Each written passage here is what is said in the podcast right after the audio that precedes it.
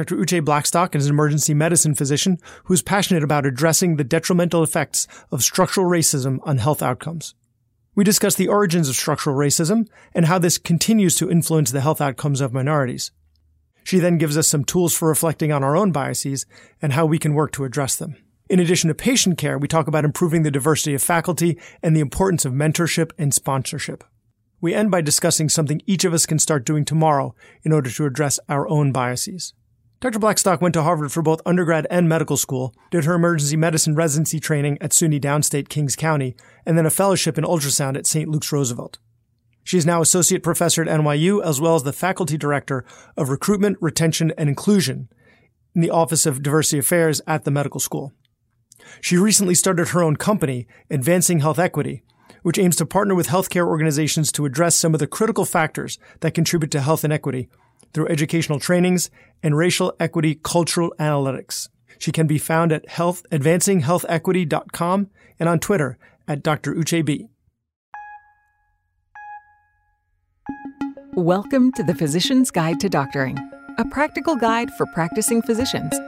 Dr. Bradley Block interviews experts in and out of medicine to find out everything we should have been learning while we were memorizing Krebs cycle. The ideas expressed on this podcast are those of the interviewer and interviewee and do not represent those of their respective employers. And now, here's Dr. Bradley Block. Dr. Uche Blackstock, thanks so much for being on the podcast today. for having me. So, you are the Director of Recruitment, Retention, and Inclusion in the Office of Diversity Affairs and the founder of Advancing Health Equity.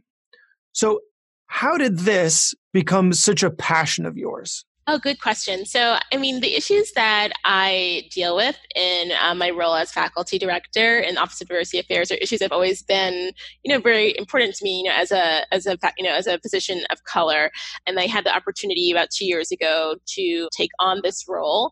And so, some of the things that I have developed while I've been in the role is focusing on unconscious bias trainings as a way to help educate other physicians about unconscious biases that they have that maybe sort of influencing how they communicate and make decisions about patient care.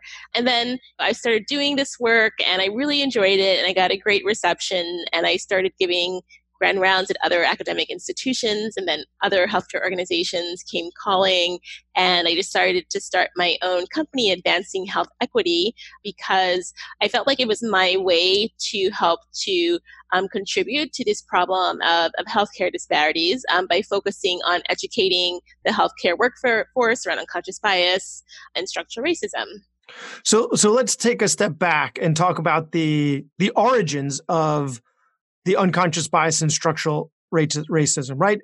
In theory, we should all be treated equally, but we aren't. So why is that? Like how did this how did this all start? If you want to talk about America specifically. Yeah. Yeah, no, this is such a great question. I mean, you know, when we look at like the healthcare disparities um, today, you know, we talk about, you know, we're in the middle midst of a black maternal mortality crisis now where black women have three to four times more complications around pregnancy as white women and we wonder why we're in this situation and a lot of it you know has to deal with actually legacy certain practices and policies that um, sort of encompass structural racism so we talk about you know slavery and jim crow and black codes that have really led to chronic generational poverty that you know influences inequality lack of access to care and then even when the Civil Rights Act was passed in the 1960s and black people were allowed to being taken care of in hospitals, there were still issues with receiving quality care. And then there are also issues of internalization of racism. Like we know that there's data that shows that there's a weathering effect on people that actually can be passed down across generations. And so these are some factors to um, why we've arrived where we've arrived right now. So, Dr. Blackstock, can we take it back even a little further? Like, I, we, let's talk about even the foundations of racism, because I think in order to understand the unconscious biases, it's going to be important to understand the origin of all of this. So, right. so where did this all come from? Right, and so you know the foundation, in order for for slavery to to persist, in order for there to be a society where one group of human beings owed another group of human beings, there had to be a narrative that those people that were more felt they were more superior held true, and that was that black people were inferior. And so there were different ways that this was communicated, right? Like there was uh, there's phrenology where and and that phrenology is something that you know, originated in Germany. It's now been debunked as pseudoscience, but it's this idea that the bumps on the surfaces of a person's skull um, correlate to certain personality characteristics, and so the bumps that that enslaved Africans had were supposed to be correlated with the fact that they were tameable or able to be um, tamed. So, so obviously, like there's this idea that you know throughout slavery, in order to justify slavery, this idea that black people are inferior, and that has obviously been perpetuated across um, generations, across uh, centuries, and um, it's still really embedded in in our medical culture and within healthcare overall.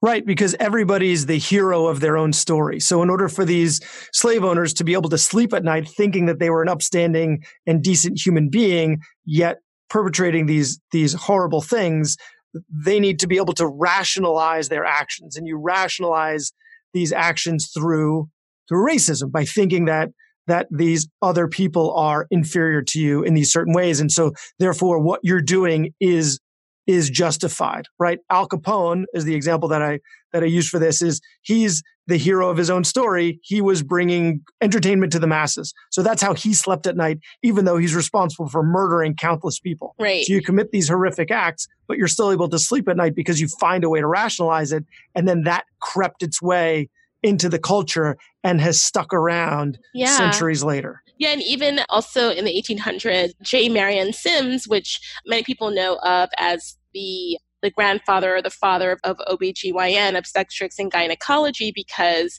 he's the one who discovered the vaginal speculum. He's the one who developed surgeries to fix vesico-vaginal uh, fistulas. He actually performed all of these surgeries and these experimentations on women who were enslaved. And there was one slave who he actually performed, I think, almost 20 to 30 surgeries on. And at the time, I, I, believe local anesthesia had not been created yet, so or developed yet. And so these surgeries were obviously very, very painful. But in order to for him to do these surgeries on these women, there had to be this acknowledgement that they were not, he did not consider them to be full human beings, right? Because otherwise, how would you be able to justify doing that? Although the discoveries ended up being leading to really ground ground or groundbreaking and um, contributed greatly to medicine, they were performed on uh, women who could not give consent to the procedure. Wow. Wow. And I'm sure for a long time, this individual's picture was up in a hall in a medical school and, uh, and actually, lauded as being. Yeah, actually, there was a statue of him in Central Park across the street from the New York Academy of Medicine, and it was taken down last year after multiple protests by people who just said, no, this is not right. And actually, it's been moved to Greenwood Cemetery in Brooklyn, where not many people can see it. Yeah. Yeah. Wow. And and to think, you know, how how far we've come and that was just a year ago. Exactly. Exactly. Wow. Okay, so that that's that's the origins of it. And so how do we start addressing it? So if if I want to improve my ability to treat my patients and yet want to be able to recognize not yet but not and yet but I want to be able to recognize my own biases in order to improve my ability to do so. Mm-hmm. Where do I start? Right. I do, I do want to back up just a little bit in saying that I do think that our medical education system and our training system could do a better job in terms of preparing us. So, I mean, I think probably like you, I really didn't learn about any of this in medical school. I didn't learn about the origins of racism or origins of racism in healthcare. And so I came to being a clinician almost, you know, very unprepared because I didn't know about this history. So here we are, and what do we do now? You know, I think that people talk a lot about unconscious bias trainings, and I and even I provide unconscious bias trainings, but I think that's only part of it. So you can have the unconscious bias trainings where you take. I have participants take the implicit association test, which is on the Harvard implicit website and you can take a lot of different tests often i have them take the race implicit association test and that uncovers a lot of unconscious biases that people don't know that they have and often people are really shocked by their results. Yes, I'm sure. I'm sure most, if not all of us, would be. So we'll definitely include a link to that in the show notes. So, so we've taken the test. We recognize that we have these biases. Mm-hmm. So how do we? So so right. now that we've now now I recognize it, great. I'm a terrible person. How do I improve that? Right. So you're not, you're not a terrible person. I like to say that we're all like goodish people. We're all works in progress.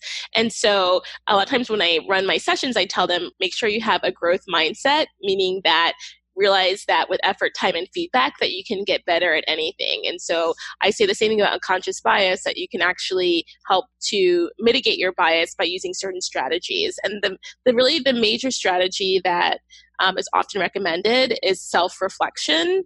And so you got you have your results and sort of thinking about when you say when you go to see a patient, like is there something about this patient that is reminding me of a person I know. Like, is it good or bad? So that's kind of like a priming questions that you ask yourself just to make sure that you're not making assumptions about the patient. And so those are different strategies you can use. There actually are more advanced strategies called, like, one is called stereotype replacement, like replacing sort of the reaction that you have about a patient. So the assumption that you're making, like labeling it and saying, okay, that's not right. Let's replace this with like a positive feeling and let's move forward. There's another one called counter stereotype imaging where you can replace the image of uh, the person with a positive a positive image or like a, a, positive stereotype. Like people say, oh, like Barack Obama, you know, he's like a positive image of a black man, right? But these are strategies that you have to use every day. Like they, you don't just use them when you're seeing your patients. Use them in all aspects of your life.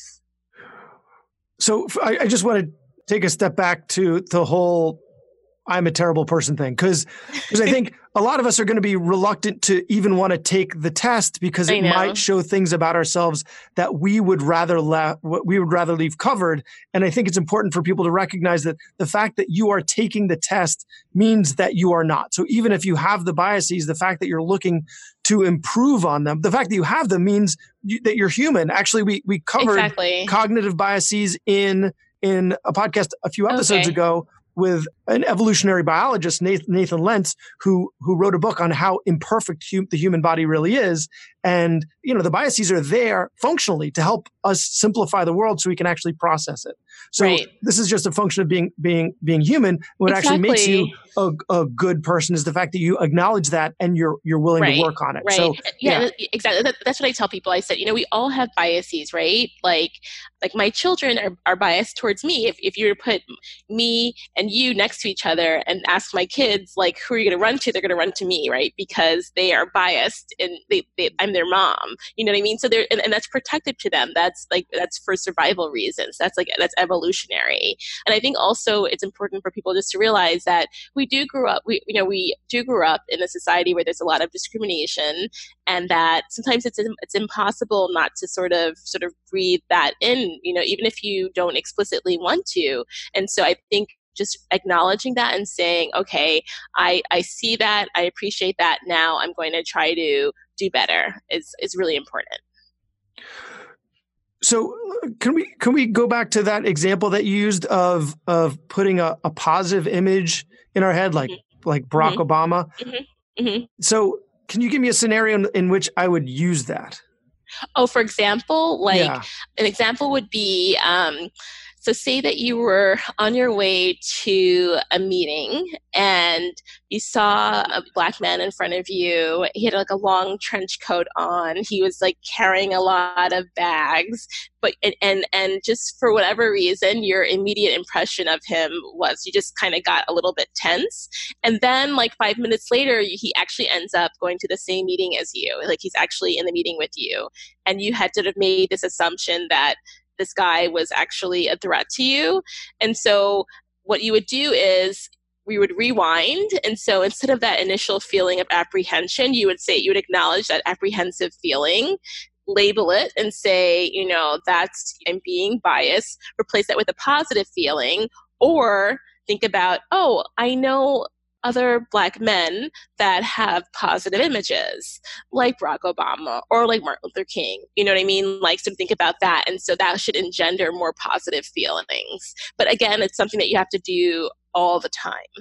So how do I if I if I'm with say a trainee, medical student, resident, how do I talk about something like that because i think especially as a white male physician if i if i if i walk into a room with a black male patient and I say to my trainee, okay, when you're addressing this individual, if he makes you tense, think about Barack Obama. That sounds, I no, think I would be, yeah, yeah that, that sounds horrible. horrible. No, no, no, it's not in a, okay, so I mean, these are only these are strategies I would talk about in a training, but the self-reflection okay. piece is is the piece that I think is not necessarily offensive. So the sort of a general conversation that you can have with your trainees. It may not necessarily be specific to the patient, but just say that I want you to, before you go see a patient, be really open minded. Try not to make assumptions about a patient. I know that in medicine, a lot of times that we like to categorize patients, right? We have the 50 year old person with cardiac risk factors coming in with chest pain. We think heart attack, right? So we, you know, we're just used to this pattern recognition, but I think sometimes it's important, you know, we take a step back, realize, practice what we call a constructive uncertainty that we don't have have all the information at hand.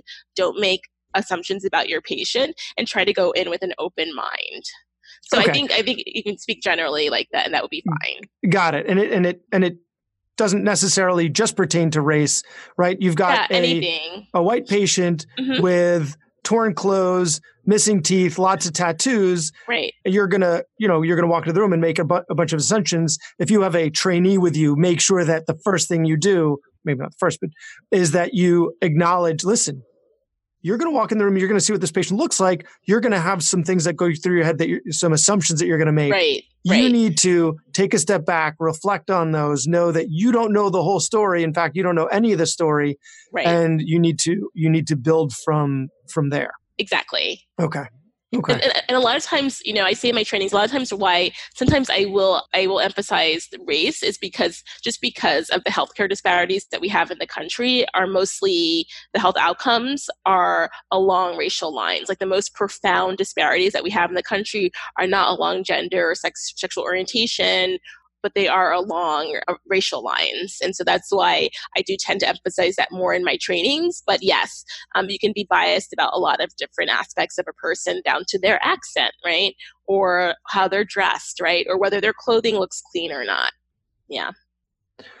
So that's for the physician seeing patients, but but you also do this for recruitment, right? That's how you're the director of recruitment, right. retention, mm-hmm. inclusion in the Office right. of Diversity Affairs. Right. So let take us through the three steps. How do you recruit, retain, and include? Well, so so you know, in even thinking about unconscious bias in all of those different areas. So even like in, in terms of recruitment, sort of thinking about like what kind of language we use for ads that we put in, you know, magazines or sort of journals or websites, to make sure that we're not being exclusive of certain types of people. And so, of course, we all have blind spots, so we want to make sure that we're as inclusive as possible in the language that we use. Um, and even in interviewing processes, you want to make sure that you use uh, structured evaluation tools. So you always want to ask people, everyone the same question because we know that the same questions because we know that off the cuff interviews, like where you're like, hey, oh, I'm from New York. Oh, you're from New York? Oh, cool.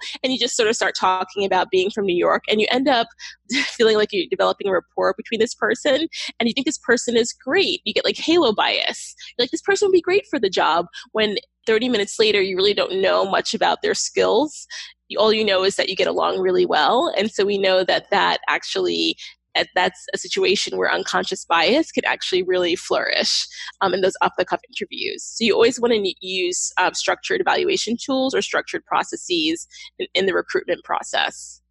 So aside from trying to standardize the recruitment process, that how does that help you to recruit more like once you got to the interview, but what about even pre-interview? How do you go by recruiting a more diverse right medical staff? Yeah, no, no, yeah, great, no, great, great, great question, and and then that's a challenge because you know only four percent of physicians are Black.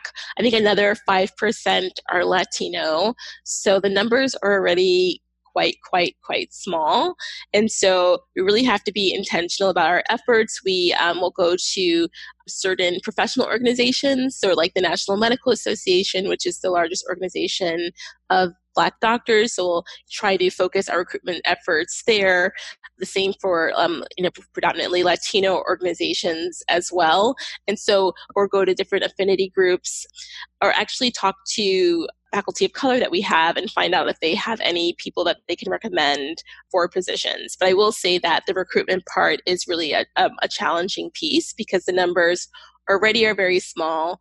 And New York is a high cost of living, you know, as you know, city to live in. And so you have to really incentivize the offer to people. Okay, so now you've you've recruit you found them, you interviewed them, you've hired them. Mm-hmm. So the next step is retain. Yes. Recruit, retain, include. So how do you retain? How do you retain a yeah. diverse staff? Yes. So yes, yeah, so I think um, the retaining and the inclusion piece are they come hand in hand because you need an inclusive environment in order to retain people. So you need an environment where you know faculty aren't just um, surviving, but they're thriving. So where they're feeling like their voices are heard and appreciated. You know, they're the unique issues that the issues that are unique to them that they feel like they're being addressed. But I think importantly, and we see this even among um, women faculty, that you know mentoring efforts are very important because we know that with mentoring, if people have mentoring, that's a huge key to success and and promotion. And so having focused mentoring programs or you know assigning junior faculty a mentor in the senior faculty that often helps. Uh, sponsorship is important, so making sure that institutional leadership is aware of opportunities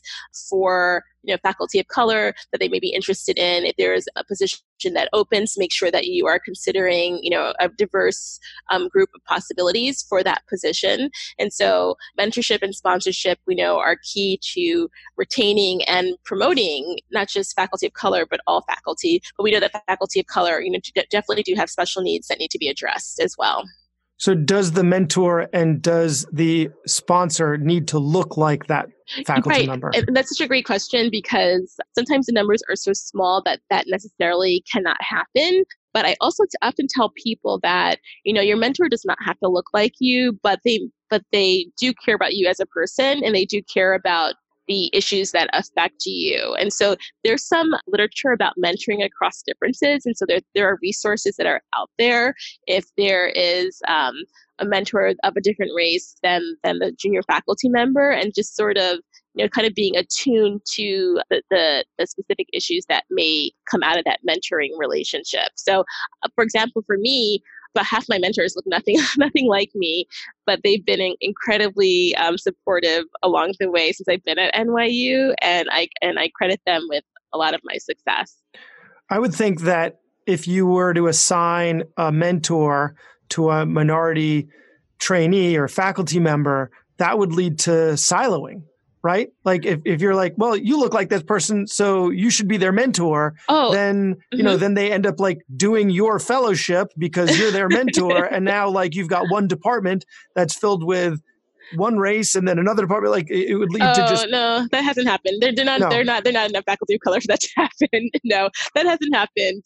And then also i mean these are people like on both sides that especially the the, the, the mentors are people that are interested in helping out. They're all from all different departments. And um I mean, because what we've seen is that actually what does happen often is that minority faculty often don't have mentorship. So that's what a lot of the literature has shown. And so targeted mentoring efforts have been shown to be really, really helpful to promotion and success. So are you saying if there is someone that can mentor this yeah. Individual that does look like them, you should try to Yes. match them? Yes. And if I mean, not yeah, that's yeah, not available, then then someone Exactly. else is is fine? Yes. Or do you think, you know, diversifying their mentors would be more advantageous? No, I mean, I think that if there are enough people to mentor one person, that's great. But often that's not the case. Okay. Yeah, unfortunately. Okay, so you should try and so someone that that's able to understand their experience more Exactly. is going to be able to be a, a more effective mentor. Yeah, okay. I think so. Okay. Is there any advice that you give to your minority trainees that you think that it's either not necessary that, that may not be necessary to give to non-minority trainees? Yeah, I mean, yeah, I mean, I think you know, I talk to a lot of our medical students and our residents. I think, I think often they feel very isolated because their numbers are small, and sometimes they feel like um, the certain experiences that they have, like maybe dealing with microaggressions. You know, I had actually a student who came to me like very, very upset after she was on rounds with her team.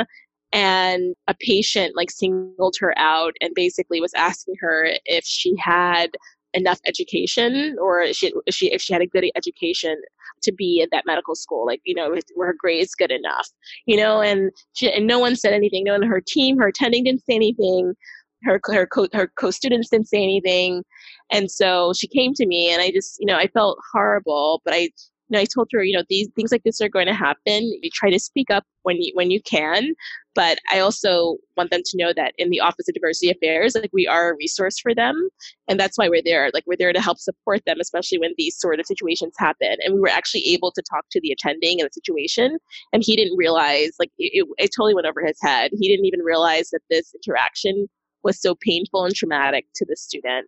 And so I basically tell the students that you know we're here to support you. You're going to have these experiences, and, and some of them are going to be very, very unpleasant. And we affirm you know, we affirm those concerns, but we're also there to support them. Right, because because imposter syndrome, right? Mhm, That's much more prevalent in women, that's much more pres- prevalent in minorities and Mhm. that's because of everything we've been talking about Right, today. And so then you have some someone calling them out and exactly. basically vocalizing their imposter syndrome. Right. And if someone's there that doesn't have imposter syndrome, right? Because Right. it's it's much less common in white males, Right. then they're not going to understand that that's even a problem. Like, of course, you do, your your grades were good. You deserve to be here. Why else would Yeah. you, you be here? Yeah. They don't know what's going on in that individual's head. I guess that kind of makes your point about trying to pair minority faculty with Yeah. minority trainees for for mentorship and sponsorship because they they get it more. I know. Yeah, exactly. Okay. So one thing I like to cover is is brass tacks Mhm. advice for physicians, right? Okay. Something that we can anything a, di- diff- a given doctor can start doing tomorrow, like put on a sticky note and leave next to my computer so that every time I go to my computer, I look at it, I remember to do it, and hopefully it becomes habit. So what should I write on that sticky note so I can start doing better with regards to my my biases? Oh, it's your biases. Okay. or It's- or, or anything else that we've talked today about whether it's trying to recruit retain, uh, retain and include uh, uh, you know Mhm. any anything that Okay. we've covered today Yeah. Okay. So so there's this idea. So I would write two two notes. um, I mean two words on the sticky note. Um, structural competency, and what that is is this the kind of this idea that has actually been in development for I think for over the last ten years. For this idea of structures and systems sort of influencing the health of communities, right? And and thus the health of patients. And so there's this idea that you know we always talk about cultural competency, like as if a physician could actually become competent in someone else's culture. But more importantly, it's understanding how systems, like you know, like structural racism, can impact a patient's health. And so when you're seeing a patient, you want to think in the larger context, the larger context of society, right? In terms of how they ended up in front of you with the issues that they're having. So I would ask all physicians really to think broadly about how um, practices and policies have influenced your patient's health status.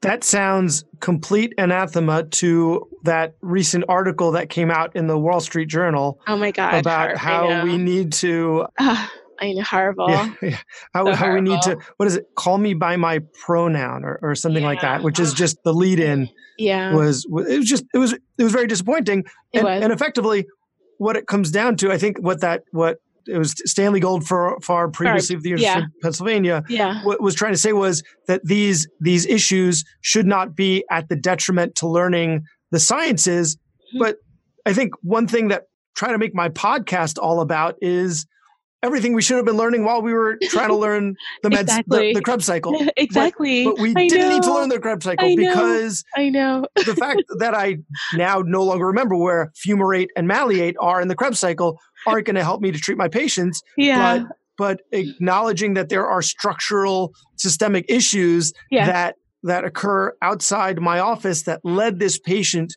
to be in, now in front of me yeah are going to help me to Yeah. become a better doctor. exactly So exactly I didn't put that in, in the questions. I apologize because that, that article it Just just came came, out. out. yeah But but I'm, I'm wondering what what were your without making your head explode, right? Because I'm sure I'm sure you wanted you wanted to break something after reading that. But what, what were what were your thoughts on that article? Well, yeah, no, I mean, my my immediate thought was that okay, well, that perspective is how we've gotten ourselves into a situation where we are like the of all industrialized countries, we have the highest rates of health disparities and health inequities. It's because of that idea that we're only supposed to focus on the the clinical aspect and not thinking about the broader structures and systems. And so I think we can do better.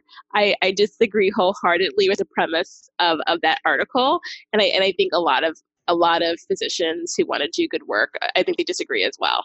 I would agree. I would agree. I think all I think all my listeners, if you're listening to this right now and you're trying to improve your ability to interact with your patients, clearly you think that that is Yeah. that is that is more important than, than memorizing some of the basic science that you Yeah. never end up applying. because because when we look at like which interventions make the biggest impact on health outcomes.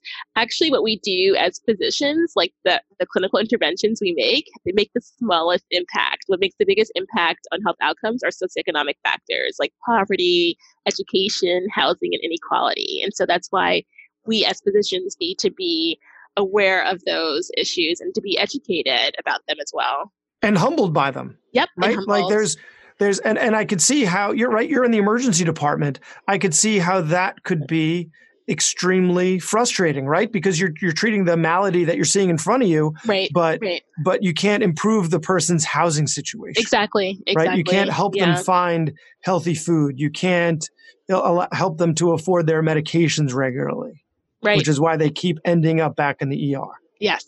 Exactly. Okay, well let's let's go back to what we were talking to earlier. Is there anything cringeworthy that you see doctors doing that you just want to throttle them and say stop doing that, right? What's something that that that you see maybe regularly, maybe not, that that you would want to just take someone, sit them down and say stop doing that? Oh, n- not related to bias, right? It could be in general, right? Could be in in general or or you know, either way. you know. I think for me, because I'm i'm in emergency medicine, I think often what I see is physicians like not really listening to patients, and so I know it sounds so simple, but a lot of times I will try to just sit down on the stretcher with the patient, at least look them eye to eye, and try to and try to really listen to them because I feel like a lot of people come to the emergency department and a good number actually end up being okay, but they come for reassurance. And I think sometimes we don't realize that because we're in a rush. And so I think just sitting down with them for a few minutes and really listening to them can do a lot of good.